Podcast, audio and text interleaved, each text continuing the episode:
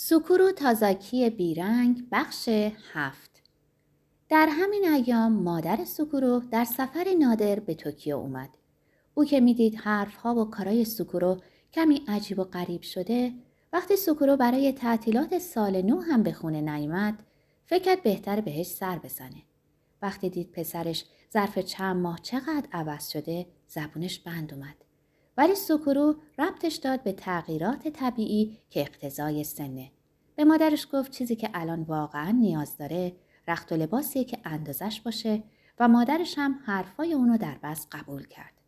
مادرش در کودکی فقط با خواهرش بزرگ شده بود و بعد از ازدواج هم خم و چم بزرگ کردن دختراش رو یاد گرفته بود ولی نمی‌دونست پسر رو چطور باید بزرگ کرد. برای همین سکورو مجابش کرد که این تغییر حال و روز بخشی از روند طبیعی رشده. مادرش با خوشحالی به فروشگاه بزرگی بردش تا لباسای نو بخره. لباسای کهنه رو یا دور انداختند یا بخشیدند. قیافش هم عوض شده بود. آینه دیگه صورت پسرونه لطیف و خوش رو نشون نمی‌داد که غیر تهاجمی و حواس پرت هم بود. چیزی که حالا برمیگشت و به او ظلمی زد صورت جوونی بود با استخوانهای گونه‌ای برجسته. برق تازه‌ای در چشماش دویده بود. برقی که پیشتر هیچ وقت ندیده بود. تک برقی با برد محدود. ریشش ناگهان پرپشتر شده بود و حالا مجبور بود صبح به صبح بتراشدش. موهاشم زیادی بلند شده بود. سکرو قیافش رو دوست نداشت ولی با اون مشکلی هم نداشت. قیافش ماسکی موقتی بود. با این حال خوشحال بود که ریخت قبلشو نداره. در هر حال پسری که اسمش سکورو تازاکی بود مرده بود. در سیاهی بی امان آخرین نفسش رو کشیده بود و در فضای روباز در دل جنگل دفن شده بود. بی صدا، پنهانی، پیش از سر زدن سپیده، زمانی که همه هنوز در خوابی عمیق بودند.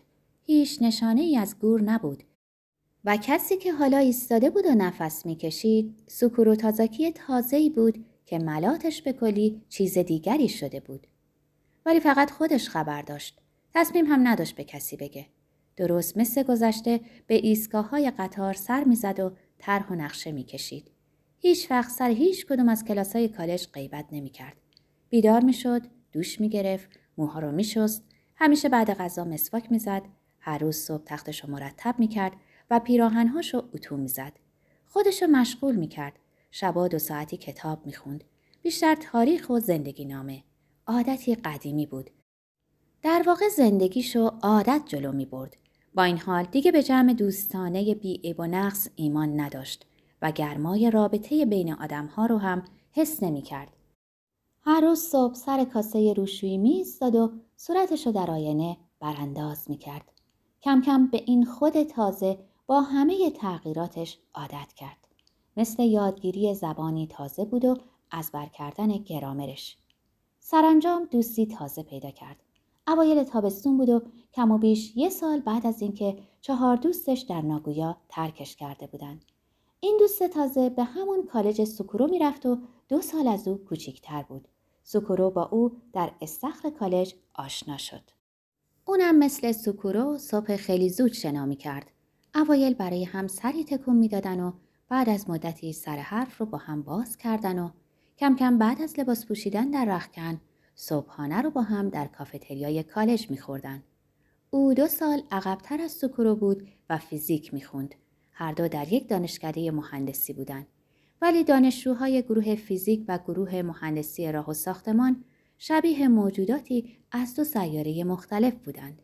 جوان دانشجو از او پرسید دقیقا توی دپارتمان مهندسی راه و ساختمان چی کار می‌کنی؟ و سوکورو جواب داد که ایستگاه می‌سازم. ایستگاه قطار نه ایستگاه تلویزیونی و از اینجور چیزا. حالا چرا ایستگاه قطار؟ چون دنیا ایستگاه قطار لازم داره. جوری گفت انگار واضحه. جوون گفت چه جالب. جوری گفت انگار واقعا براش جالبه. هیچ وقت به اینش فکر نکرده بودم که دنیا ایستگاه قطار هم لازم داره. ولی گمونم خودت هم از این ایستگاه ها استفاده می‌کنی. وقتی سوار قطاری اگه ایستگاهی نباشه به دردسر میافتی.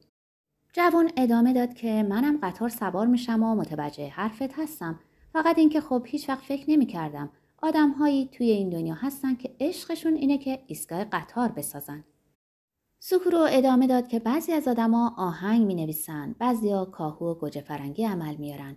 چندهایی هم باید باشن که ایستگاه قطار بسازن. نمیگم واقعا عاشقشم ولی به یه چیز به خصوص علاقه دارم. همین. جوون گفت که ممکنه بیادبی به نظر برسه ولی فکر کنم همین که بتونی در چیزی که بهش علاقه داری حتی یه چیز جالب پیدا کنی خودش خیلیه. سوکورو فکر کرد این جوون داره دستش میندازه و به صورت خوشقیافش خیره شد. ولی اون جدی به نظر می رسید و حالت چهرش سرخوش و رکرو راست بود. جوان گفت که شما به چیز ساختن علاقه داری. از اسمت هم پیداست. اشارش به معنی کلمه سوکورو بود. ساختن. سوکورو اعتراف کرد که همیشه دوست داشتم چیزایی بسازم که واقعا بشه دید. جوون گفت من اصلا چیز ساختن اصلا کار من نیست. توش افتضاحم. از وقتی دبستان می‌رفتم هیچ کاری نمی‌تونستم با دستام بکنم. یه ماکت پلاستیکی رو هم نمی‌تونستم سرهم کنم. بیشتر دلم می‌خواد به ایده های انتظایی فکر کنم. هیچ وقتم خسته نمیشم. ولی آشپزی رو دوست دارم. البته چون بیشتر مثل پیاده کردنه تا سرهم کردن. فکر کنم برای کسی مثل من که چیز ساختن حالیش نیست کمی آزارنده است که دانشکده مهندسی بره. سوکورو پرسید می‌خوای اینجا چه رشته ای بخونی؟ جوون کمی فکر کرد و گفت راستش نمی‌دونم مثل شما هدف روشنی ندارم. فقط می‌خوام درباره همه چیز عمیق فکر کنم. ایده پردازی کنم. یه جور ناب آزاد. همین. اگه بهش خوب فکر کنی انگار بخوای خلع بسازی. سوکورو گفت خب دنیا چند نفرم لازم داره که خلع درست کنن. جوون با خوشحالی خندید. آره ولی فرق داره با آدمایی که کاهو و گوجه عمل میارن. اگه همه توی دنیا زور بزنن که خلع درست کنن تو مشکل بزرگی میافتیم. سوکورو جواب داد ایده مثل ریشه آدما ندارن تا وقتی در بیاد اینو یکی گفته ولی یادم نیست کی مرد جوانتر گفت ولتر چونش مالید و لبخند زد لبخندی شاد و ساده گفت وقتی که پای من وسط باشه حرف ولتر هم شاید بی ربط باشه. میشه گفت من کلا بیریشم ولی از بچگی عاشق فکر کردن بودم. واقعا هم صورتش صاف بود و اثری از ریش در اون نمی‌دیدی. ابروهاش باریک بود ولی پرپشت. گوشاش خوش فرم بود شبیه صدفهای دریایی قشنگ. سوکورو ادامه داد که فکر می‌کنم منظور ولتر بیشتر از ایده تفکر بوده. جوان سرش رو کمی کچ کرد. آدمو درده که به تفکر میرسونه. ربطی به سن هم نداره. چه برسه ریش؟ اسم این جوان هایدا بود که در لغت می‌شد مزرعه خاکستری. فومیاکی هایدا. سوکورو شگفت زده فکر کرد آدم دیگری با یک رنگ. آقای خاکستری. گرچه خاکستری رنگ کم و بیش ملایمی بود. هیچ کدومشون چندان به جوش نبودن. ولی همچنان که به دیدار هم ادامه می‌دادند دوستی طبیعی میونشون پا گرفت و کم کم برای همدیگه از خودشون گفتن تصمیم گرفتن هر روز صبح همدیگه رو ببینن و طول استخر رو با هم شنا کنن هر دو شنای استقامت می‌کردن شنای آزاد البته هایدا کمی فرس سر بود. از بچگی مدرسه شنا رفته بود و سبک شنای زیبایی داشت. بی اینکه یک حرکت رو هدر بده. دستاش نرم حرکت می‌کرد مثل بالهای پروانه و تقریبا از آب بیرون نمی اومد. هایدا به سکورو چند تمرین یاد داد و سکورو هم بیشتر کار کرد تا سرانجام تونست پا به پای هایدا شنا کنه. اوایل عمدتا از تکنیک های شنا حرف می زدن ولی بعدتر حرفشون به موضوعهای دیگر هم کشیده شد. هایدا جوانی بود قد کوتاه ولی خوش قیافه. صورت کوچک و باریکی داشت. مثل مجسمه ای از یونان باستان. ولی چهرش در هر حال کیفیت ساده و کلاسیکی داشت. با یه جور هوشمندی و توداری. از اون دست جوانای خوش ای نبود که بلافاصله توجه آدمها رو جلب می‌کنن. ولی زیبایی مطبوع چهرش به مرور زمان به چشم می اومد. موهاش کوتاه بود و اندکی موجدار و سر و راحتی داشت. شلوار کتان می پوشید و پیراهنهای رنگ روشن. با وجود ظاهر سر و ساده و معمولیش بلد بود چطور لباس بپوشه. بیش از هر چیز عاشق مطالعه بود و مثل سکورو کم رمان می‌خواند. اولویتش فلسفه و آثار کلاسیک بود. نمایشنامه هم دوست داشت و از طرفداران پر و پا قرص تراژدی های یونان و شکسپیر بود. تئاترهای سنتی موزیکال ژاپنی و تئاتر عروسکی رو هم خوب میشناخت. اهل منطقه آکیتا در شمالی ترین نقطه ژاپن بود. پوست خیلی سفیدی داشت و انگشتایی کشیده. مثل سوکورو الکل زود حالش رو خراب می‌کرد. ولی برعکس سوکورو می‌دونست موسیقی مندلسون و شومان چه فرقی دارن. به شدت خجالتی بود و در جمعهای بیش از سه نفر میکوشید نامرئی بمونه. روی گردنش زخم کهنه سه سانتی عمیقی بود انگار چاقو خورده باشه. ولی این زخم به این جوون آرام حال و هوایی غریب می‌داد. هایدا بهار همون سال از آکیتا به توکیو اومده بود و در خوابگاهی دانشجویی نزدیک دانشگاه زندگی می‌کرد ولی هنوز دوستی پیدا نکرده بود. وقتی هر دو دیدن که با هم راحتن و کنار میان وقت بیشتری با هم گذروندن و هایدا کم کم چند باری به آپارتمان سوکورو هم سر زد. اولین بار که به آپارتمان سوکورو رفت با تعجب پرسید دانشجو چطور از پس کرایه همچون آپارتمانی برمیاد. سوکورو توضیح داد که پدر من توی ناگویا در کار معاملات املاکه. چند تا ملک هم توی توکیو داره. این یکی از غذا خالی بود و اینجوری شد که گذاشت من توش زندگی کنم. قبلا خواهر دومم اینجا زندگی می‌کرد ولی بعد که کالجش تموم شد از اینجا رفت و من اومدم. اینجا به نام شرکته. هایدا پرسید که حتما خانواده پولداری داری نه؟ سوکورو گفت که زیاد مطمئن نیستم. نمی‌دونم. فکر کنم خود پدرم هم نمی‌دونه. مگه اینکه حسابدار و وکیل و مشاور مالیاتی و مشاور سرمایه گذاریش رو توی یک اتاق جمع کنه. ما الان ظاهرا وضع چندان بدی نداریم و برای همینه که در همچین جایی زندگی می‌کنم. شاکر و خوشحالم. باور کن. هایدا پرسید که به کسب و کار پدرت علاقه نداری؟ سوکورو جواب داد که اصلا توی کار پدرم آدم سرمایش رو هی این دست و اون دست می‌کنه. از این دست به اون دست و باز به این دست.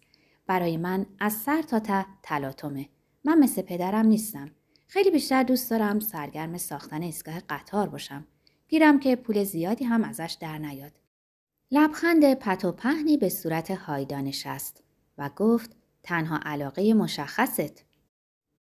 سوکورو بعد از فارغ و تحصیلی از کالج هم در همون آپارتمان ماند و در یک شرکت راه آهن که دفتر مرکزیش در شینجوکو بود مشغول به کار شد. سی سالش که شد پدرش مرد و این آپارتمان رسما از آن سوکورو شد. پدرش از قرار معلوم تمام این مدت تصمیم داشت آپارتمان رو به سوکورو ببخشه و بی اینکه اون بدونه از پیش سندو به نامش کرده بود. شوهر خواهر بزرگ سوکورو کار پدرش رو دست گرفت و سوکورو بدون تماس زیادی با خانوادش به کار در توکیو و ساختن ایستگاه قطار ادامه داد. سرزدنهاش به ناگویا کم و پراکنده ماند.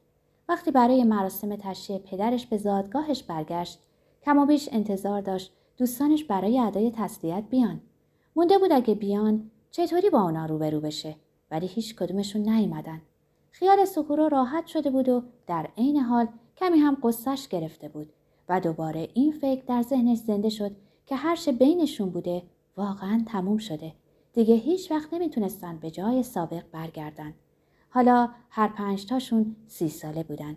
دیگه در سنی نبودن که کسی بتونه انتظار جمع دوستانه هماهنگ و پیوسته ای از اونا داشته باشه. کم و بیش نصف آدمای دنیا از اسم خودشون متنفرند. سوکورو در روزنامه یا مجله تصادفاً به این آمار برخورده بود. خودش جز اون یکی نیمه بود. دست کم از اسمش متنفر نبود. شاید هم نمی‌تونست خودشو با اسم دیگری مجسم کنه یا اگه اسم دیگری داشت این زندگی رو که تا به حال گذرونده بود نکرده بود. اسم کوچک سوکورو رسما با یه حرف چینی نوشته می‌شد ولی او معمولا اونو با خط ژاپنی هیراگانا آوانگاری می‌کرد و همه دوستانش فکر می‌کردن اسمش اساسا همینطوری نوشته میشه. مادر و دو خواهرش برای سوکورو همان حرف چینی رو جور دیگری تلفظ می‌کردن و ساکو یا ساکوچان صداش می‌زدن که به نظرشون ساده تر بود. اسم اونو پدرش گذاشته بود مدتها پیش از اینکه سوکورو به دنیا بیاد. معلوم نبود چرا.